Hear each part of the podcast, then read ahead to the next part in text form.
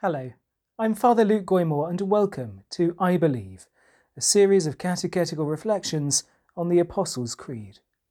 Since the 4th century, Christians have summed up their belief in a series of statements of faith called the Apostles' Creed. The Apostles' Creed is used by Christians throughout the world in both private recitation and in the liturgy of the Church. In this series, we take a moment to pause and reflect on the significance of this great prayer and universal statement of belief. In today's episode, we reflect on He ascended into heaven and is seated at the right hand of the Father. He ascended into heaven. After Jesus rose from the dead, he appeared multiple times to his disciples and shared meals with them. Now, these appearances took place during a 40 day period, at the end of which Jesus then ascended bodily into heaven. Now, artists have struggled down throughout the ages to depict this event, and it's not unusual to see altarpieces and paintings featuring a white cloud surrounded by angels, with the apostles gathered at the bottom, looking up at two little feet of Jesus disappearing into the cloud. Other paintings seem to make Jesus out to be um, gliding up towards heaven in a Superman like manner. This is perhaps understandable, as the Gospel writers do not give a huge amount of detail about this event. Now, St. Luke mentions the event twice, once in his Gospel and then again in the Acts of the Apostles. Mark mentions it as well, but both Gospel descriptions simply say that Jesus was taken up to heaven. Acts adds the details of the angels and the cloud, but these are little more than a couple of extra lines. John's Gospel and Matthew's Gospel do not contain any account of the ascension as such, but John does record Jesus' promise that he must ascend to the Father. He says, Do not hold on to me, for I have not yet ascended to the Father. Go instead to my brothers and tell them, I am ascending to my Father and your Father, to my God and your God. The ascension, like the resurrection, is something that is beyond the immediate experience of both the gospel writers and, of course, artists. There are few, if any, human reference points to describe this mysterious event. So, they do the best they can with the details that they have. The facts are that Jesus rose from the dead. This resurrection occurred with a new, physically resurrected body. And after 40 days, Jesus was taken up into heaven, where he is now interceding for us with his Father. So the ascension means that Jesus' humanity has now entered heaven. And it is a reminder to us, indeed, an encouragement to us, that when we are resurrect, re- resurrected, our resurrection will, like Jesus, involve our humanity being taken up into the glory of heaven. Now, this is important. We are not diminished or reduced in any way in the resurrection. Rather, we become everything we have been created to be fully human, animated with the very life of God Himself.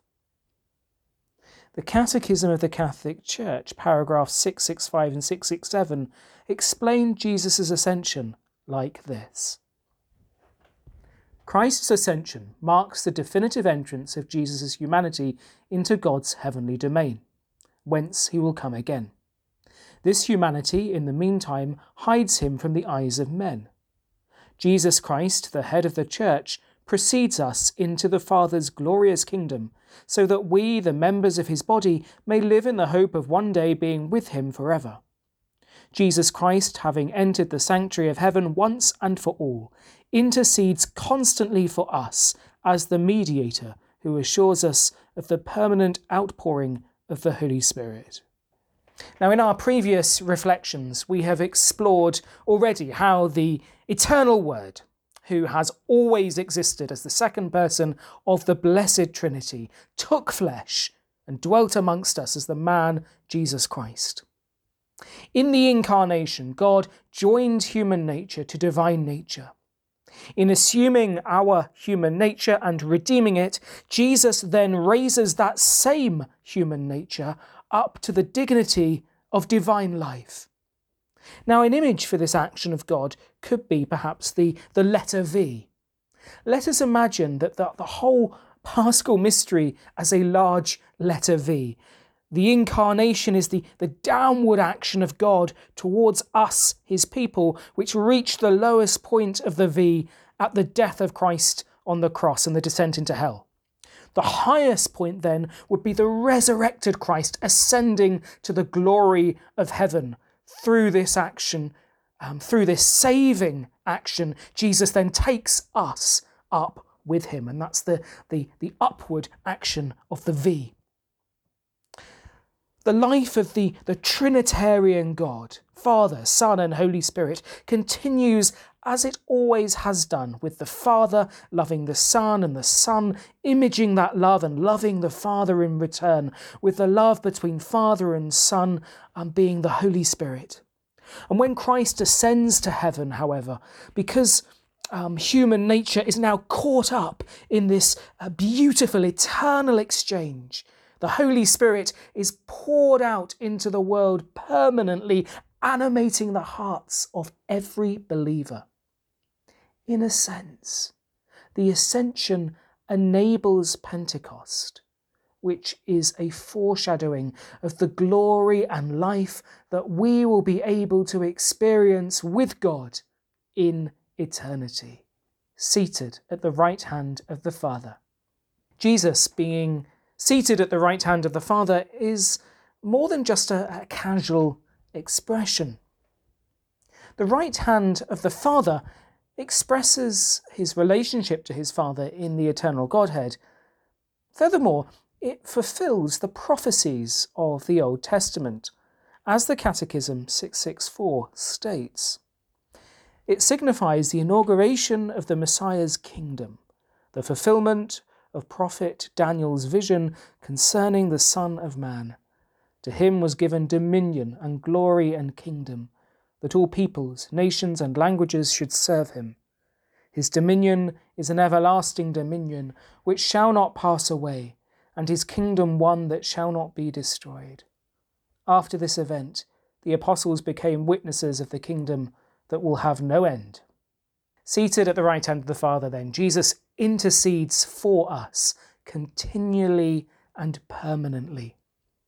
When we pray, we always pray to the Father, but we do this through the Son in the Holy Spirit. This um, dynamic expresses how we are able to share in the very nature of the Trinity. We come to the Father through the Son, as the Son is our covenant representative. Jesus shared our human nature so that we can have a share of his divine nature. And the Holy Spirit facilitates this divine exchange. Now, Nicky Gumbel, in his Alpha Talks, gives a, a very helpful story um, from the American Civil War, which indicates the power and dynamic of intercession. It's worth just looking at this story because it's a, it's a fun image. So the story goes like this. As a result of a family tragedy, a soldier had been given permission to have a hearing with the president because he wanted to request exemption from military service. But when he arrived at the White House, he was refused entry and was sent away. He then went to sit in a nearby park. And as soon as he was sitting in this park, a young boy came across to him and just remarked about uh, how unhappy he looked. And the soldier then found himself pouring out his heart to this young little boy. Eventually, the boy said, Look, you come with me. And so the dejected soldier went back to the White House. they went round the back. None of the guards seemed to stop them. Even the generals and the high ranking government officials stood to attention and let them pass through, and the soldier was amazed. Finally, they came to the presidential office. Without knocking, they went into the west wing. The young boy opened the door of the Oval Office, walked straight in, and there was Abraham Lincoln standing there in conversation with the Secretary of the State. At that moment, they walked in. Abraham Lincoln turned to the boy and said, Todd, what can I do for you? And Todd said, Dad, this soldier needs to talk to you. He had access through the Son. Jesus' intercession means we have access to God the Father through the Son and by the power of the Holy Spirit in the Son. When we ask people to pray for us, whether they be on earth or the saints in heaven, they can only pray for us because they are in Christ. In Christ. That's an important idea. Even when we're praying, um, saying prayers to the Holy Spirit, or praying as we think, you know, to the Father or whatever, we are praying actually because we are in Christ. Remember, to be a baptized Christian is to be a member of Christ's body the church. We are in Christ. As members of the church, we are in Christ. The saints are more perfectly in Christ because they have been perfected in heaven. Thus, their intercession is more perfect than ours. But their intercession is possible only because they share in the divine life of God, only because they are in Christ. They are perfectly in Christ through the grace of the Holy Spirit. The intercession of the saints does not in any way diminish the role of Jesus' intercession, just as the intercessory prayer of Christians on earth does not change Jesus' unique and exclusive role. Christ Jesus is the supreme intercessor, for there is one God and one mediator between God and mankind, the man Christ Jesus. That's 1 Timothy 2:5. When we profess in the Creed that Jesus ascended into heaven and is seated at the right hand of the Father, we are confessing our profound hope that where He has gone before us, we too will follow. Furthermore, we are acknowledging that in and through Jesus Christ, we have access to God the Father and share in the divine life of the Trinity by the power of the Holy Spirit. Amen. Thank you for listening to I Believe. Join us next time when we will be reflecting upon the phrase, He will come again in glory to judge the living and the dead. May God bless you and confirm you in your faith. Amen.